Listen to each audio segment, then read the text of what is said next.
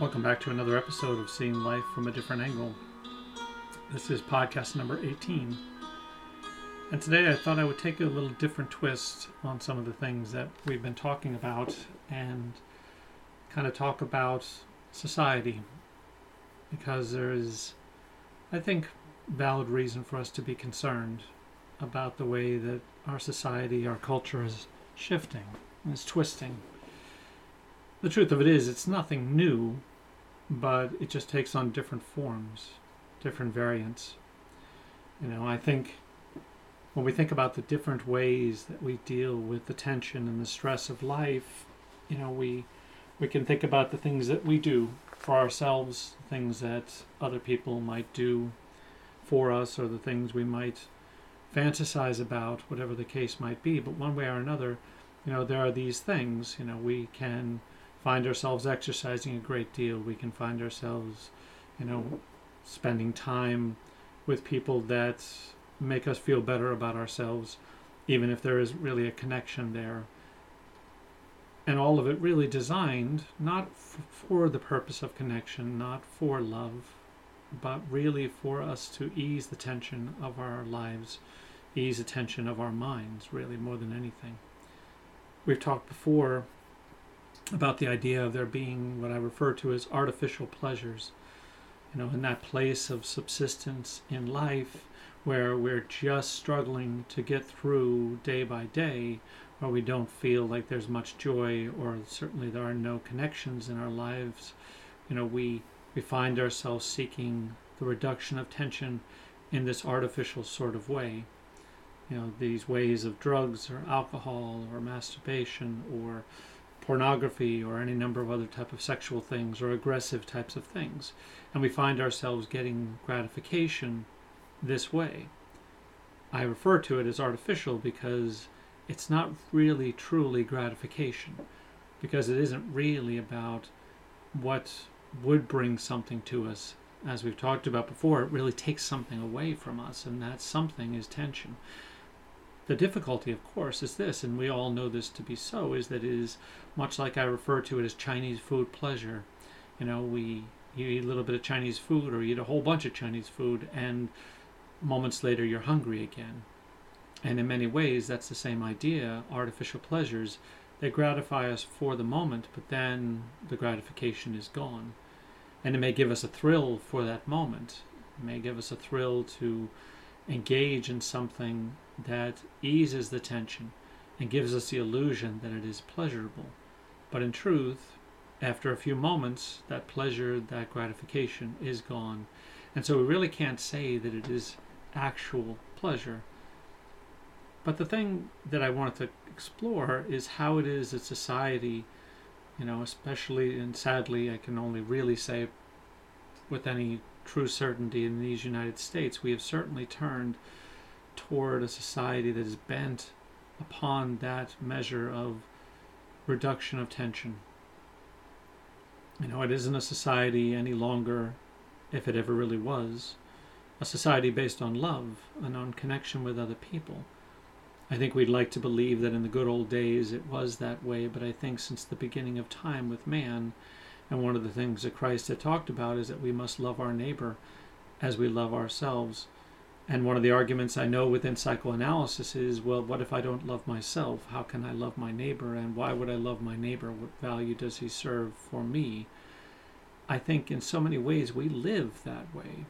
We don't live, nor have we really ever lived to connect with other people in a way that would truly be healthy for all of us. And that's a sad statement, but I think a valid one when we think about how we as human beings relate to each other it doesn't take much effort to see it.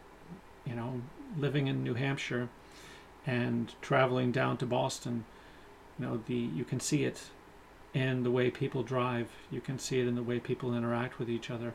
I said hello to somebody outside of the Museum of Fine Arts this past weekend, and you thought I had given him a gift of the greatest amount of gold because he looked at me as if to say, No one ever says hello to me. And yet, when I said hello to another person, they scowled at me like I was trying to steal from them. You know, and I think it's a sad statement that we live in a society that has become so used to disconnection and fear You know, because really, what is it other than I need to hold on to what it is I've got and you can't take it away from me? And like, you know, I have addressed before, you know, love is about connection, fear is about self preservation. And so the scowling face says to me, you know, okay, well, you're trying to take something from me. I am enjoying the quiet. I am enjoying the fact that I am alone in this world and nobody can interfere with my life or do anything for me or take anything from me. You know, it goes back to when I was a kid watching The Twilight Zone. I remember an episode with Burgess Meredith in it. And he is an avid reader and loves to read, but he doesn't like other people. And so he goes to the library because it's quiet and because even though there are people there, there's no talking. And so he can read and read and read. And it's all a wonderful thing for him. But then he has to go back to his everyday life and his real job. And, you know, he finds when he wakes up one day that the world has changed dramatically. There are no more people. And so he is elated. I don't have to deal with people anymore. And we probably all know people like this. We may be people like this but he races to the library so he can read. And on the way to the library, he trips on the stairs and breaks his glasses. And there's no one there to repair them. And I think the sad piece of it is we never think about the consequence of the choice that we have in life. Do we stop and think about what it is that we are really going to get into if we pursue these artificial pleasures in our life? You know, do we think about the fact that we may become addicted to these things, whether it is pornography or whether it is drugs or whether it is alcohol? Do we think about the fact that we may never be able to, or we may struggle for the rest of our lives trying to break free from these things? We don't. Because our ego finds that this is a gratification that it can count on for the moment, and it's going to hold on to that and use it and drain it from it with every drop of satisfaction that it can get from it. But back to the point, the point is this is that we have become a society that is all about these artificial pleasures. You know, when the Department of Health and Human Services starts handing out crack pipes so that people don't have to use other substances or other ways of getting these drugs in their system. What does that say other than that the government in and of itself doesn't matter whether they're Republican or Democrat, it doesn't matter at all. When you have people saying who are in charge saying to us, you know, this is what we're going to do because it will make it easier for people and the truth of it is at the core, what are they doing other than saying this is as good as it's ever going to get? How incredibly inhumane. How incredibly inhumane to yield to this idea that it is okay for us to smoke pot and to have dispensaries to get pot, to have crack pipes delivered to us because we desperately need that crack. You know, think about that. Think about the fact that what this is saying to any number of human beings who are willing to listen, and I wish there were more, but any number of human beings who are willing to listen, think about what that says that says to them, we don't care.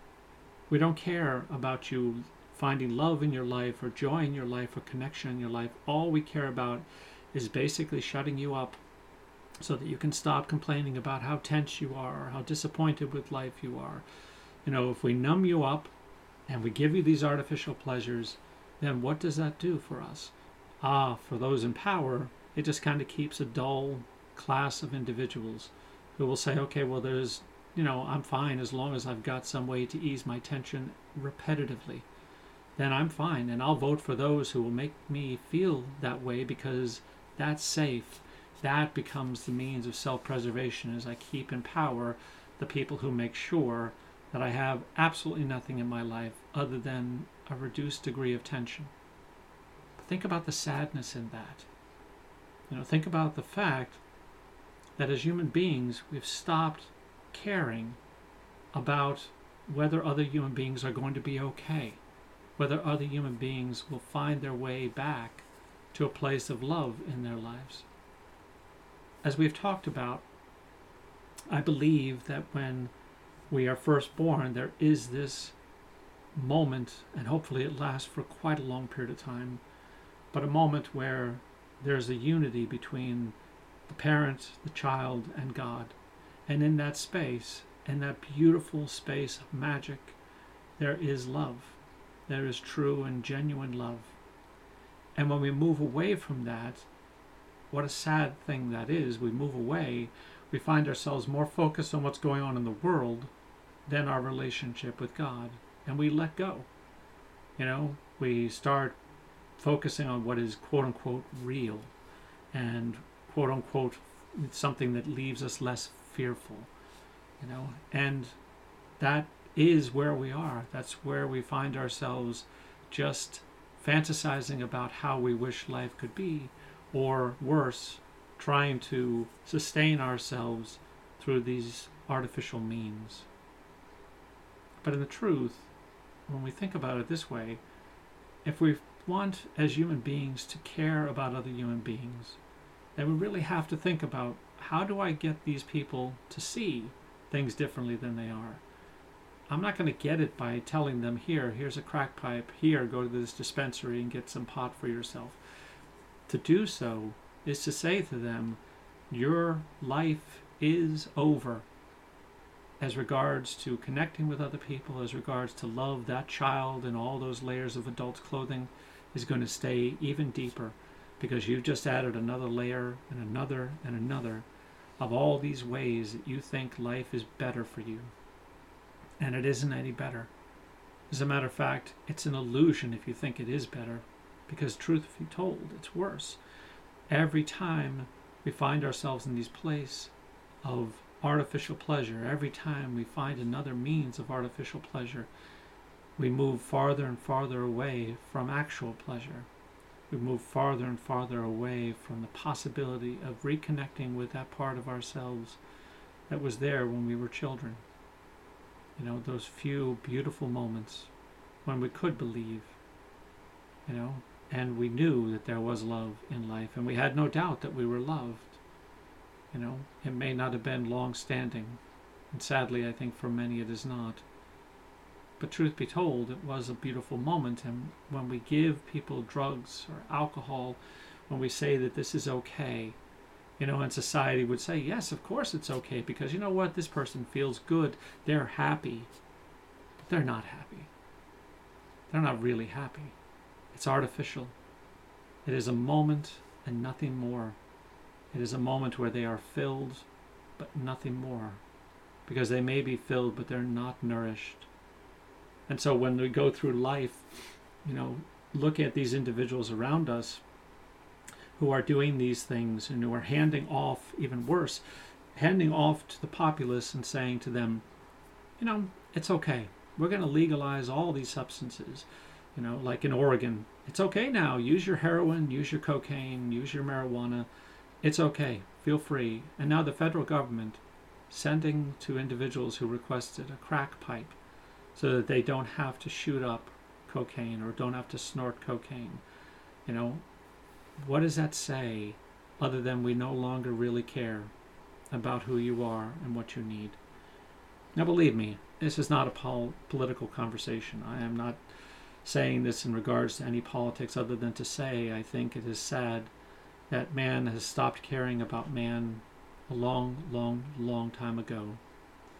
You know, what matters for most is that they have power and that they can sustain that power. And truth be told, there are very few people in power who really care about the people that they allegedly serve. So it isn't a political conversation, because I think after everything is said and done, politics is just one of the many artificial pleasures of life. It doesn't serve us, it doesn't serve anyone, truly. I know we need people to be quote unquote in charge. But I think when that charge says love doesn't matter, what matters is what it is that will make you feel better for the moment, what it is that will numb you for the moment. We have a real injustice going on in our lives, you know. But how do we, you and I, the average everyday Joe who's not you know, in charge of anyone or in charge of anything. We barely have control over our own lives and our own existences. How do we do anything about this? I think that that's where what comes in is the importance of recognizing the aspect of living a moral life. You know, we have to think about what C.S. Lewis said when he talked about the three aspects of morality. And I know for those of you who are regular listeners, you're probably thinking, oh, good Lord, he's talking about this again. I don't think we can ever talk about it enough. That we we must think about the fact that we are all from the same family. We're all cut from the same cloth. We're all brothers and sisters. We are all sons and daughters of Christ, of God, of the Holy Spirit. We are all sons and daughters, and our mission in life isn't just to move along, to try to enjoy ourselves, to try to find some measure of satisfaction for ourselves, though it does seem that that's the way society has always been. What we are here for, I believe, is to help other human beings get back to that place that they were born into, that place of feeling loved, of feeling valued. It's hard because of two things. One, it's hard for us to not want desperately to ease our own tensions, to ease our own minds. You know, but I think when we battle that by being able to say, you know, I what I want to give is given generously, given freely. You know, it is given in order to help another human being. You know, we, we, we gain something from this experience. We gain psychological gratification for meeting the needs of other people. We get to see within them, if they're willing to experience it, to see within them that they are growing, they are changing, that they do feel loved, they do feel valued. That's why I refer to psychoanalysis and the therapy process, if it's done well, is really a process of healing through love, of meeting the needs of another person, but doing so in a way that doesn't just focus on meeting their needs, but allowing them to recognize the value and the beauty of who it is they are, the child buried deep under all those layers of clothing. So that's one thing that we have to deal with. The other is the receptiveness on the part of the person that we wish to be there for. There is the rub. Because more often than not, if we can get to a place where we can battle our own demons enough to say, I want to be there to help other people, we also have to think about the fact that this other person is battling their own demons to let anybody else in. We moved and have been moved so far away from what it is that is ultimately good for us that actual pleasure, that heaven here on earth, if we can call it that, that allows us truly to feel love, to feel connected. You know, when we move so far away from that level of love and that level of connection, you know, we get stuck in these spaces, the status quo of finding gratification in ways that ultimately do not serve us. But we give ourselves the illusion our ego gives us the illusion that we are actually more gratified. But think about it this way is that these moments of gratification, they are moments that really, after everything is said and done, if we were to experience these moments of gratification, how many people would come along, people in power will say, would come along and say to us that we're indulging ourselves. We're, we're taking more than what it is we deserve. You know, we see it all the time. You know, if someone has something, there's a demand that others get it too. And how dare you have what it is I don't have? These are not truly moments of childhood jealousy as much as they are moments where the individual is experiencing a sense that there's a threat to my status quo. There's a threat to the reality that I want to have, the reality I was raised in, that myopic reality that I live in. And so we'll desperately destroy, sadly, other human beings in order to get what it is we're looking for. It's really no different than what's going on right now. You know, we have this government that says to us, this is what we're going to do. And we're going to numb the populace, and this is the way it's going to be. So make sure you have your cell phones, make sure you have your internet, make sure you have your video games, make sure you have your crack, make sure you have your marijuana do all these things, get all these things, have all these things so that you can relax. We'll take care of you. But the truth is they're afraid. They're afraid of their status quo being challenged. They're afraid of not being the ruling class, the popular people, the people that will guide us, tell us how to live our lives, tell us what we need to do in order to make sure that their status quo is maintained. But when we think about at a human level, you and I interacting as other human with other human beings, we have to be willing to be receptive to letting this other person in our lives to show us that there is value to us. And when we interact with another human being after overcoming our own demons and our own status quo, and hearing instead the voice inside of our ego that seeks to do what is healthy for us, when we are able to hear that and we're able to give in return what it is that we would love to give to others, in other words, to show them in this moral way, back to C.S. Lewis, that we do care about our brothers and sisters. You know, our goal is not to destroy them, it is not to hurt them, it is not to take advantage of them for our own benefit. Because if we do that, then we're breaking our moral code to pieces. We're not thinking about, you know, the fact that we are brothers and sisters. We're thinking only about the fact that I want this for me. And the sad reality of it is, what are you getting? Nothing. You're getting nothing. You think you're getting something, but you're getting nothing. So you're angry at your brother. You are rageful at your family. You are, you know, keeping a distance from people. It's all about fear. It's all about that self preservation. And instead, wouldn't it behoove you, as it would for anybody else, to stop long enough to say, I recognize what it is I need in my life. I need a closer connection with God. I need a closer connection with love that can only come from God. I need to step back and recognize that peace in my life. And then be able to say, you know, whatever has held me back, I need to work through. And when I offer then, once that working through has been done, and I offer then to others around me that opportunity, I need to also recognize that they're struggling with the same things.